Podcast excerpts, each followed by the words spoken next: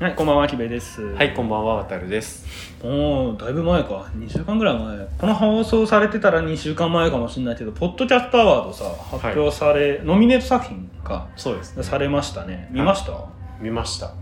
どどうでしたっていうのも変だけど、どうでしたいや、なんかまあ、うんいろんな作品があるんだなっていうのとう、ん。まあ、あとやっぱね、あの、普通にタレントとかうん、お笑いの人が多いだいぶね、まだ4回目でしょだって、あれ4回目だよね。な。はい。俺もあれを見始めて、まあ、2回目からノミネート作品見てたけど、はいだいぶ毛色変わったよね。変わったね。ねえ。なんかね、本当にね、だからいろいろあの、有田のとかね、うんクリームシチューの有田がやってる番組とか、まあ、あと、お笑いの、なんだろう、えっ、と、見取り図とかね、うんあまと、ラランドとかね、 A マーソンも入ったしあとダイヤのさ超漫才も入ってたねあ、ダイヤも、あ、そう、超漫才ねう、んかまいたちとかもやってる超ね。漫才まあいやこれ話すと長くなるな長くなんないけどちょっと毛色が変わるからあれまあでもそうだいぶなんかさあれだよねそのあだから去年とか有言語学ラジオとか入っててさそうそうそうそうまあ有名っちゃ有名だけど割とまあ、そんな有名人にじゃこ、ないうやっぱさパン、世間的にはまだ知られてないし、そう一般の方だからね一般の人だし、みたいな、そういうのはあったけど、うんまあ、昔で言うとね、古典ラジオとかね、ああそうだねあの歴史のポッドキャストとかありましたけどほとんど今回ねそういう素芸能系人だったもんねのうんポッドキャストとかってなんかウェルビーイング賞っていうのがあってそれにはちらほらあったけど、うんなんかママがママを取り戻すラジオみたいあな。ああったなんかねね、ちょっと子育て系のとかあったけど、でももうねほとんどない本当に目立たなくなっちゃいうんなまんした、かねちょっと YouTube っぽい感じの雰囲気そう若干してきたかなってそういう感じましたねちょっとねそれはね、うんうん個人的にはちょっと、うん、どどうなんでしょうねああっていうね言ってたね感じはありますけど、でもそうだよねでも逆にそう俺みたいなさモブポッドキャスターって言ったらなんかほとんどポッドキャストを聞いたことがなかった人からしたらやっぱり取っかかりやすくはなんだろうなと思ってて、まあねまあたださそのラジオとさポッドキャストの違い何なのよっていう話まなあんずでっすと言ってるねそれねだってポッドキャストってラジオってまあ要はさ、うんああいう放送局がさうん要は放送してるわけだだからうん要はまあタレントとか芸能人とかそういうちょっと有名な人がうんやるわけでしょ、うんただポッドキャストの良さってやっぱり個人でうん誰でも配信ができるっていうさうんだからもう別にタレントでも芸能人でもない、うんまあパンピー我ナ々みたいなねわゆ一る般人が配信できるわけじゃないですか、うんそれが良さなのにああいうアワードでさ、うんああいうことをちょっと正直やられちゃう とですよこ困るっていうか、うんまあそのこのポッドキャストとラジオの違いなんなんみたいな感じにうん思えちゃうわけでまあ、す、確かにね聞いてる側からしたら取っかかりやすくはなるんだろうけどそう出す側からしたらもうほぼ YouTube と同じというかそうそうそうねそう芸能の延長になっちゃうからちょっとねエンジンかかってきちゃいましたああそうだあのねあとちょっと一つだけ言いたいのは、うアワードの意義ってさ、うんやっぱそういうさ素人ポッドキャストでうん全然有名じゃないけど、んこんな面白いパーソナリティいるんですよとかこんな面白い番組あるんですよっていうさうんフックアップをする場だと思うういろんな審査員の人がんもともとそういうコンセプトなんですそうそうそうこう割とだからで今聞かなんか今聞くべきポッドキャストをうんなんか知ろうみたいなそういうコンセプトなんだけどう1回目とか2回目とか割とそういう感じだったのん、うん、なんかまあ2 3回目と三か回うんまあそうなんだけどそそういうさだってもう誰もが知ってるさスターの見本市みたいなさ今感じになっちゃって、そう本当になんか別にあんまり流しられてないけどあこの人こんな面白いんだとかうんうんそういうさなんかあのアワード側がこう探してくるっていうかさ、うんフックアップするっていうのがもう全くなされてない、うんまあ極端に言えばね、うんそれはさちょっとまあひ一メディアとしてどうなんでし ょうっていさうすてがかにメディアの役割としてあると思うんだよあねーやっぱそういう、まあね確かに知らないスターを探してくるみたいなね、そうラジオ番組だってそういうことやってきたわけじゃないですか「オールナイトニッポン」だってさうんあこんな面白い人がいるんだっていうのをこう探してきたりとか、あこの人話させるとこんな面白いんだみたいなうんそういう発見感みたいなのがあうんあったのに今回のアワードは、まあ、僕から言わせると残念ながら発見感は正直なかったうんかなっていう、なるほどね言っちゃったな言っちゃった ねちょっとねちょっとあのおこがましい今日けど今日ですまあねそうだいぶねあの今日ちょっとフラットにねそうフラットに語るつもりだったんですけどちょっとエンジンかかっちゃうかかっちゃったねでもでも本当にでもそう思ってる人多いと思うよう俺んツイッターでもいろいろあ本当さあのリサーチっていうかあの、うんサーチしたけどうん結構そういう人もやっぱいましたうんうんいやでも明らかに去年との毛色も違うなっていうのは僕自身でもちょっと思ったしうんそうだよねうんまあでもやっぱり安心して聞ける感じはあったけどね、まあそのまあ有名人の顔も分かっちゃってるからさ、うんうんでも確かにおっしゃる通りそのフックアップするとか、うんまあ、今後伸ばしてこう市場的にって思いがあるんだったらちょっとちどうなんだろうなっていう、うんその伸ばし方によるんだと思うなっていうのは今回感じたかもしれないね、うん本当になんか YouTube 感があるようになるしテレビの延長で YouTube がななってきちゃってるようにそうそうそうなんか音声も広告媒体の延長線上なんか難しいのここはね、うんなっていくんだったらいいのかもしれないけど、まあ、でも文句を一般の人に広げて快く使いやすくするっていうのは結構ストリーミングアプリとかの方に行っちゃってんのかなってボイシーとかうさ、んし何だっけまああるじゃんライブ配信系のアプリとかそっち側に行っちゃってる感じすんなって思まあねうけどね、そうですねうんいやー難しいねこれね うんまあそうですねちょっとね、うんこれねちょっと僕話すともうちょっと、うん、ちょっと1時間2時間になっちゃ う頑張ってちょっともうちょっとあやめやめましょうちょっとあはいまあでもそうそれは今回感じたかなっていうのはお互いあったうし、んはいまあ、でも逆にここからあれかな分岐してくのかなそういうさどうだだから次回がどうなるかだそう五回目こういうねうん声を拾ってまた素人ポッドキャストをうん発掘していく場にうん原点回帰するのかもう完全にタレントとかスターがやってる、うんまあ、ほぼラジオ番組とか、まあ、YouTube に近いようなコンテンツをうんアワードとして表彰していくのかっていう、うんまあ確かどにねっちかですよ。そうだねういんやどうすんだろうねうん割と一般人だって、まあ、今回の危機開会とか入ってたじゃん、まあねで割とここの風穴開けたのって多分ゆとたわさんとかの辺がまあまあ出てだくかられたユトタが感そじちょうどそのプロとそうまあアマチュアアマののちょっと真ん中ぐらいなわけどんぐり FM とかねまあそうねうんどんぐりももう長いよねどんぐりだってもう10年近くそんなやってんだもん78年はやってますからへーそう、なるほうん、どちょっとねいろいろ思うことありましたようんそうでですよでですはもうねもうノリとしてはねいうんもう言うなればうんもうそのポッドキャストアワードがそういう発掘をしないっていうならうんちょっともう俺が発掘してやろうぐらいの気概で、うんちょっと今回あの、言っちゃったね面白いですね面白い そう急にラジオと変えかられる雰囲気ポッドキャススト、いトうんや本当はねポッドキャストを限定した方が良かったんだろうけどうんちょっと意外と難しいあのあそうでかなるほどちょっとまああのもう本当にねざっくばらんにもうここからはあーよかったですあの気分を入れ替えてとりあえず言いたいこと今5分で言ったからあもう言いましたもう言いましたうん私はもう満足ですあよかだったからもうちょっとここからはあのここからちゃんとねあのおすすめのあ僕もそれ知りたいですねはいお願いいたしますものがあるじゃあどうしような何から言おうかでもね今回ねいろいろ聞いたんだよ本当うに、んこれを機になんかポッドキャストアワード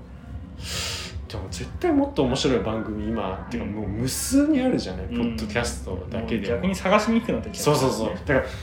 もうまた戻っちゃってだから探しにくくなってるからこそこのアワードでああですよよ、まあねわかるよだってあんなあんあのもう言っちゃう言っちゃうとですよ、うんあのノミネート作品もうあれ Spotify のねうんランキングとか見たらもうほとんど上位の作品ですよ、まあそうねだからそこじゃない我々がリーチできないようなそこまだ眠ってるような面白い番組とかをアワードで出してもらいたいの、はいはいはいはいそうだあねの聞いてる側からするとおっでしゃる通すりあねの文庫部とかに行ってさ、うん表にこうなってる本こんな本ありますぜ的な紀ノ国屋とかにあそるうあれをやってほしいよねそうそうそう書店員えさこんなのあるるんだっていうそうそういうさなんかレコメンドというかわかさるわかるめっちゃキュレーターとしてさやってももらいたいのにそんなトップランキングの上とかやられても困るわけです困だりかまらすそれこそ Spotify の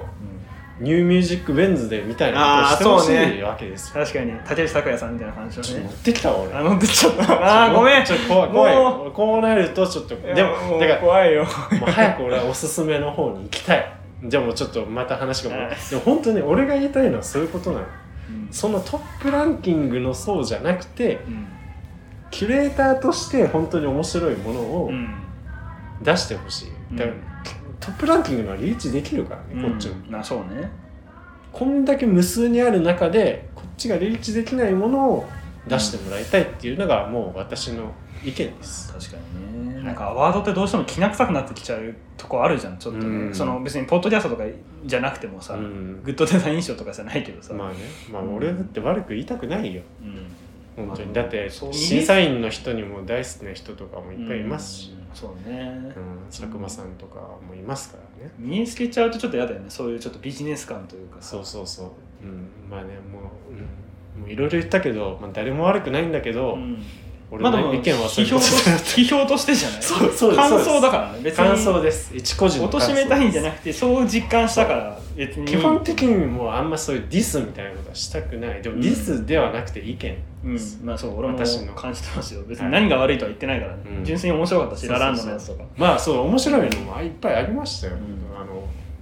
仏教やっぱのお坊お坊そうさんお坊さんのハピネスさんのねそうハピネスハピネスさんのやつポッドキャスト面白かはったね面白いあよくそうそういうことをしてほしいああいうのよもあるんだなっねてそそううそそうそうそうういうことをしてほしいそとう確かに思うかもそうう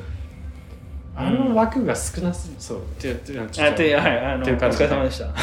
ちょっと待って待って 終わらせないで俺のターンちょっともはういちょっとドローしてちょドローしてわかりましたでですよで俺まあポッドキャストいろいろ最近うんそうねなかなかだからね本当無数にあるからこっちでディグするの結構大変なんですよでも渡辺さんどうやって探してんのちょっと話戻して昔もこれ話して基た本もん的にはなんかでもそれ もう Spotify 頼みになっちゃってね Spotify で自分の好きな番組あるじゃないですか、うんとかあるじゃないですあ飛かんでくで的なそうしたらそうおすすめみたいに出てくるの似たような本と同じ感じそでうそうそう引用でがそれでどんどんどんどん飛んでってあこういう番組あるんだとうかんあと新着番組とか見ていやでもそれ初動が大事じゃないだ大体やっぱ有名人から入ってきて有名人がいっぱい出てくるからさそうそうそうあと自分の好きなポッドキャスト聞いててこのポッドキャスト面白いんですよとかいう口コミを聞いて聞いてみて、あ面白いなみたいなちょっと呪術なぎ的ななるほどね、感じありますまあ本題に戻りますあの本題行きますと何から言ったら面白いかないっぱいあるんですよあでもねえっと一つじゃあまず言うと「裏物漫才ダイアリー」っていう全部自分で書いてるあこれメモメモあのあの長っあのちょっと今メモ取ってもうこれちゃん今年ちゃんと言いたいなと思いあま今して年のテーマでも残すはいはい、あのそうキベちゃんも言ってたじゃないうんあのすごいとか面白いだけじゃなくて何がどう面そ白れいのそんなか響いてたの響きました私あのついついねすごいとなかんかさ、ねちょっと急にボキャヒンなことになったねた楽しいみたいになっちゃうからそう一応書きましなてるほで「裏物漫才ダイアリー」っていうこれテレ東が温泉コンテンツをいくつか作ってる中のど、うん一つなんですけどなるほどこれ要はあの漫才師に音声レコーダーを持たせて新ネタを作ってもらうのね。でその新ネタを作るまでのあのネタ合わせとかネタ作りの様子を全部音声で撮ってもらうわけへでえそれをなんか日記形式で構成していく番組なんだけど面白いとそう思だうか聞いてらて面白いうネタ作りまでのそのプロセスが分かるわけーんだからちょっとまあドキュメンタリーっぽい感ちょっじとマジックの種明かし的なのをずっと見てるそうそうそうみたいな感じでだから最後の最後にはその新ネタをちゃんと披露するあーちゃんと披露してねそうしかも番組をというよりかはそのえっ、と事務所のなんかあでネもタ面白いの店とか、うか、んそういうところでちゃんと披露するわけ、ね、へー昔三拍子のネタでネタをお客さんの前でどう作るかと話すっていうのがあって最後それ披露するんだよへええあそれと似まあてるそれにそうそう似てる、うんそのプロセスを見せるっていうえ初回がタイムマシーン3号でへえそうなんだでその次がえっ、とモグライダーかなおーそうで前編後編とかに分かれててへえ結構ごっついんだねモグライダー面白かったら前編あのほとんど芝さんしか出てこないっす千葉さんだってネタ作ってるでしょそうそうそうともしげさんが出てこないし柴さんが ずっと「ああでもないこうでもない」でなんか「うーん」みたいな布袋寅泰さんっているじゃないですかみたいな、布袋さんってなんか布袋ってあの七福神の布袋だから、あれ弁財天友康さんの方がなんかギター上手くなるんじゃないかな弁財天ってあのギター芸事の神ギター様ですからねうんのかなとかそういうちょっとなんか文字あのみもうたいなでも独り言をずっと芝さんが言ってる感じそだうっずたっとそう言っていやこれもあんま面白くねえなとかでそういうのずっそとれ言面って白いるのが面白いわけへ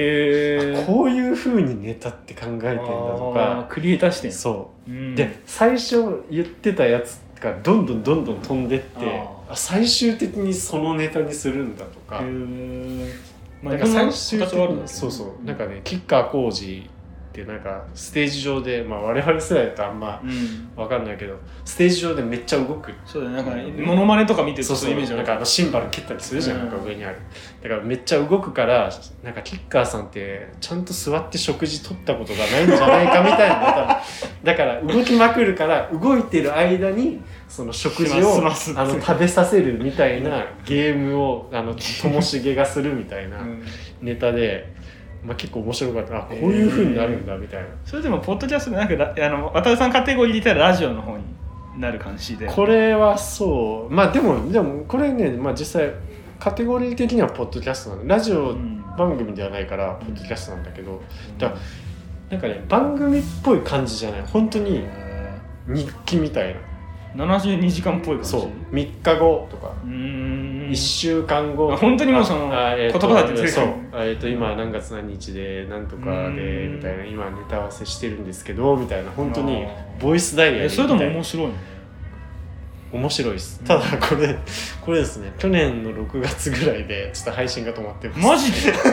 すごい残念なことマジででもいくつかあと他にオジン・オズボーンとかなんかいくつ結か構じゃあまあまあ解散しちゃったあるのでタイプねおじおずも解散しそちゃったタイうプね楽しいですこれうんこれね結構おすすめ本当面白かっなるほ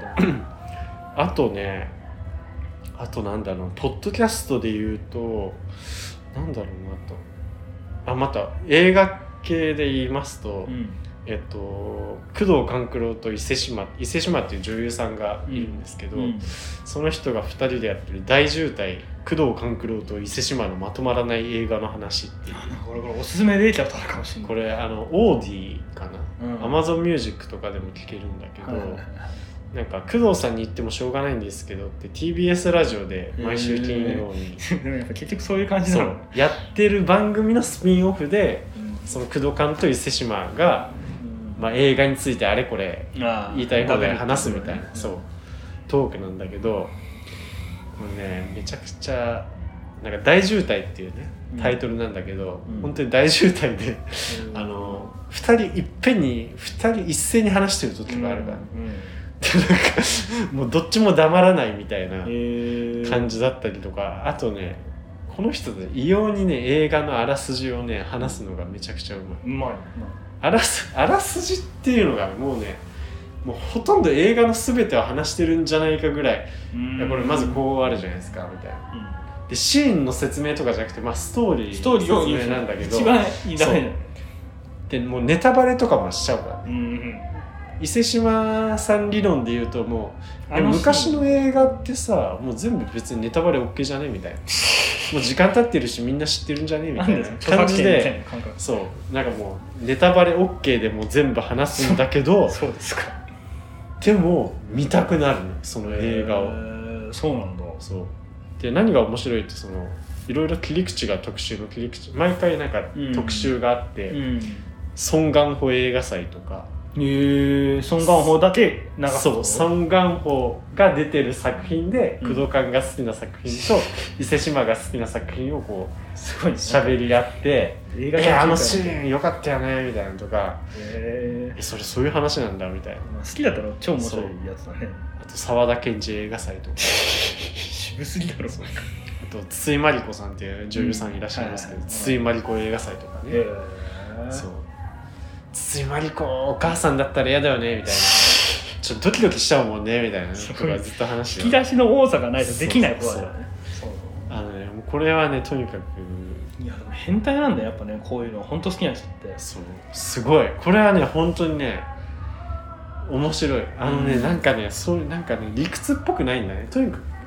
うん工藤館もさ伊勢志摩もまあそういう映画とかさ、うんまあ、ドラマとかのまあ中の人じゃないですか、まあそうねだけどそう作る側なんだけどなんか理屈っぽくなくて本当に映画が好きでなんかそのそのことについて話してるのがもうとにかく楽しそうな作る側だねうん2人がもうそれがね聞いててめちゃくちゃ心地よいですテンポもいいしへーそうなんだそう伊勢志摩っていう人はあのあれですようん拾われた男の、うんあのー事務所があるじゃんあのうんあーあのマネージャーの人大河そう鈴木杏とまたなんかアフロっぽいあいたいたいたアフロっぽいあの人が伊勢志あ摩のまさのあそうなん伊だ勢志摩です俺逆にあのメ人ガネの方だと思ってあの人大人計画のたあそうなんだそうそうそう大人気感なんだそうですねへーそれとあとねポッドキャストこれねすごいいいあの言いたかったこれ「グッドモーニングアディクト」っていううん番組があって、うんこれですねあのダルクっていうあの薬物依存とかなんだろうアルコール依存とかそういうちょっと依存症回復支援をやってる NPO があって、うんでそこの名古屋ダルクっていうダルクの名古屋支部うんのひ、スタッフと依存症回復をしてる当事者の人たちがやってるポッドキャストなんだけどへえすげえこれはねだいぶ社会派の感じのすごいっすよへえなかなかやっぱさそのなんだろうラジオとかだと依存症回復の専門家とかが薬物依存の人とか、まあ、こういうふうなことで困ってるとか今のてかメディアでこういうことを報じられると彼らにとってはこういう苦痛があるとかまた薬物に手をつけてしまう危険性があるとかそういうことは言うんだけど、うん当事者ってなかなかやっまあぱ確かに専門家的声ってなさそうね感じじゃないなかなかこうテレビとか新聞とかうんそのラジオとかではなかなか出てこないわけ、うんでも今そのダルクでそういう依存症をこう、まあ、克服っていうか、うんこう回復しようとしてる人たちのうん生の声が聞けるわへけ、えそうなんかああいう窃盗症とうんかがあるんですよなんかなるほこう、どね物を盗んじゃう癖がはいはいはいどうしても抜けない聞たことある毎日毎日なんかもう盗んじゃうなんか別に欲しくないんだけど盗んでしまうっていう、とにかくそれをやらないとなんかも確かうに一日が終えられない薬みたいな物じゃなくて習慣的なそういうのそうそうそもうその依存っていうので依存っていうので縛られてるわけね依存症っていうとどうしても薬物とかさなんかイメージはそうだアルコールっていうイメー確かジにがあるんだけどでねこの番組がいいのはなんかとにかくなんかすごい暗くないっていううか、んえ今までなな何どんな盗みやってきたのみうたいな、んいやーもうあれねなんかもうほんとカート1台でもうごっそり盗んじゃった時がありましてみたいなとかうんなんかすごいちょっと明けすけっていうバリバラっぽい感じなのそうそうそうそうトーン的には割となんかそういう暗く話すんじゃなくてうん「いやもうこんなことあったんですよ」みたいな感じうでん割とバリバラに近いへトーーン、そうなんんだそうねバリバラに近いかもねトーン的にはなるほどねそうそうだからああやってまあそういう専門専門家っていうかスタッフの人と当事者の人でこうやり取りしていくんだけど、もうこれれはねなかなかすごい番組だなとなる思ほってどねよう探してきたねようそれがおすすめに出てくるね今までのおすすめこれはね結構ねなんかいろいろ見ててたまたあーちょまっと気に見なつったけみたいなた感じそうそうーん「グッドモーニングアディクト」なんで「グッドモーニング」かっていうとやっぱその依存症とかそういう人たちってなかなかこう生活習慣とかも狂っちゃっあてーへー自分で「おはよう」っていうことだから起こされることはあるんだけあどー生活で自分からそう「おはよう」っていうことがないから「グッドモーニング」っていうのえがそうついそこまで考えてちゃんとテーマにあなんだろうタイトルになってるんだねそうらしいですすごいねはいこれね本当ににうんやっぱね依存症どうしても薬物依存とかの人ってなんか怖い人とかさまあそうねそういうちょっとやばい人っていうイメージまだいまだにあると思うんだけど、うん声聞いてみるとえ全然この人普通の人じゃんとか、すごいまともそうっていうか真面目そう、うんまあ、まともとその依存症をくっつけちゃうのはあんま良くないんだけど、なんかそのこんな近くにいそうなそ感うじそうの雰そ囲う気全然いそうなのにあそういう風なので苦しんでるんだなとかうんそうあと一つ言いたかったなんかダルクのホームページに書いてある言葉でうんなんだっけな薬物がなければ生きてこれなかったでも薬物を使い続けたら死にそもうにっなとるいそう死にそうになったみたいなだから薬物を使わないと生きてこれなかった人たちがいるんだっていうなんかちょっとそういう逆説的うなんところがすごい個人的には響いて、うんでもなんかそういうところも語られてるから「グッドモーニングアディクト」すごい結構ね頻繁に上げてるし、へえそうなんだ、うん、ぜひこれはねなんかそんなでもねそんな、うん、暗いトーンじゃないから割としかも結構短いんだね15分か短らい20 15分分ぐからいら20分ありがとうございますなあそうはこれいいっすよいへえって感じですなるほどねちょっと俺が何もあのギブアンドテイクできないんだけどそ れ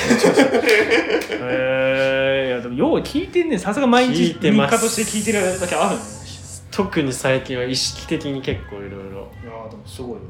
ポッドキャストはそういう感じっすねう、んラジオもあるんですけどどうですか、ちょっとだけちょっとだけいいですか、次回予告的にこれで話してまあ、ちょっとだけうんあのね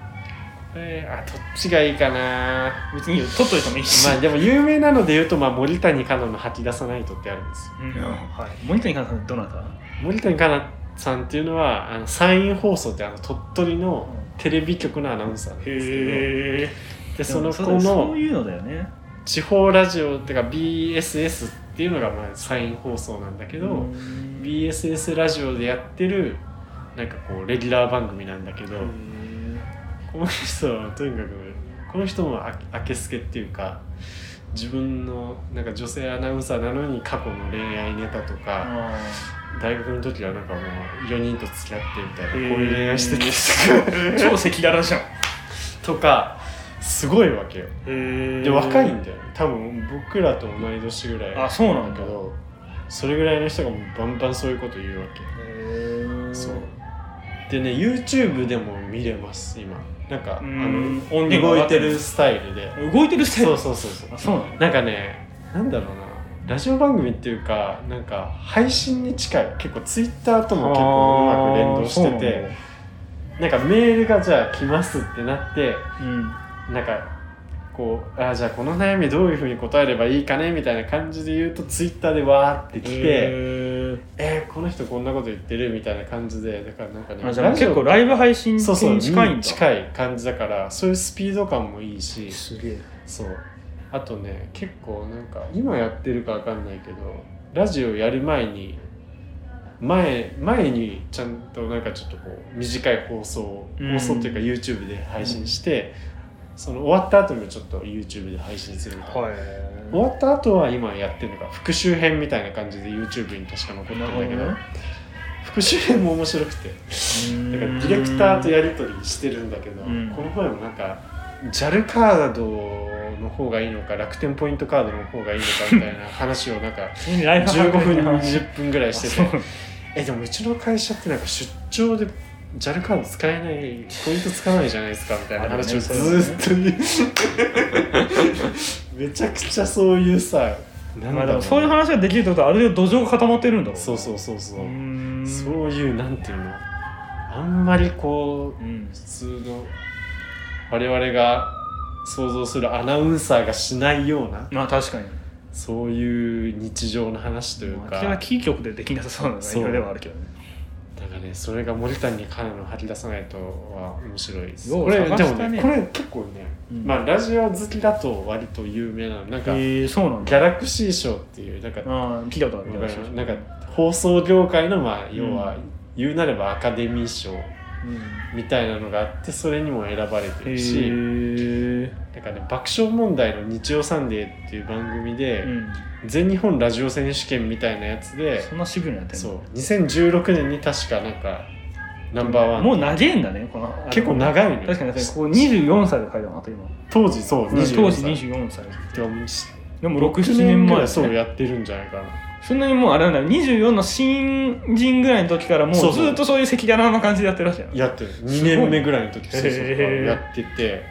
そうこれはねあの YouTube であのね地方局だとラジコプレミアム入んないといけないけど YouTube で見れるんで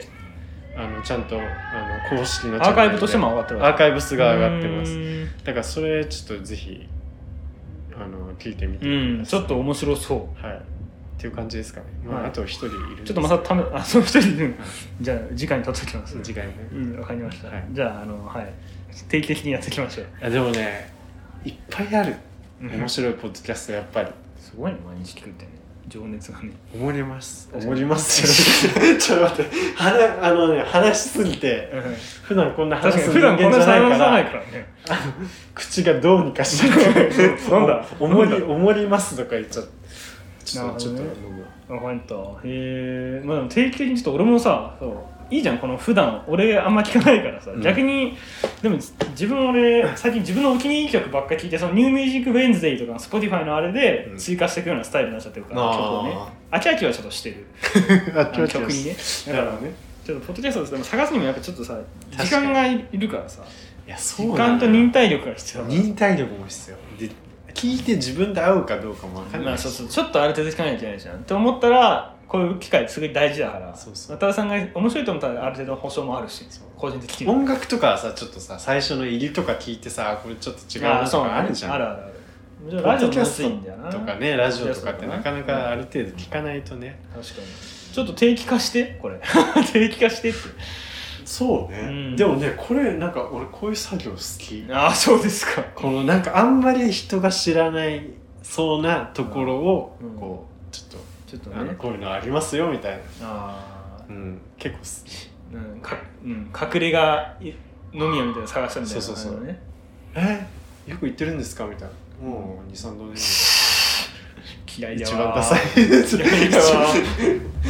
いつものとか言っちゃうや人あーやだ 2回とかしか言って一な元い受付のやつだそうそうそうダメだよマウント取っちゃダメだよそそうういうのそはうねそうそなうるほどちょっとじゃあ定期的によろしくお願いしあまーすこれやりますうん面白かった、ううんんいやうんいやねちょっとカラオケボックスじゃない時にちゃんと今度ねそうですちょっねと静かにだいぶ聞いあてのないねとこそうろそう話してたらねだいぶあの忘れちゃってたけどうん多分これ編集するときに聞いたらまあまああの聞いてる今俺結構気になっちゃってあ今そう今ほら聞いてるそうからめっちゃアドとか俺さ話してるアドとかあのゴールデンボンバーとかさっき残酷の天使ってあそうやつだったからそうねさそうね結構気になるなと思って確かに確かはい、よろしくお願いします、はいじゃあおやすみなさい におやすみなさい失礼いたします、はい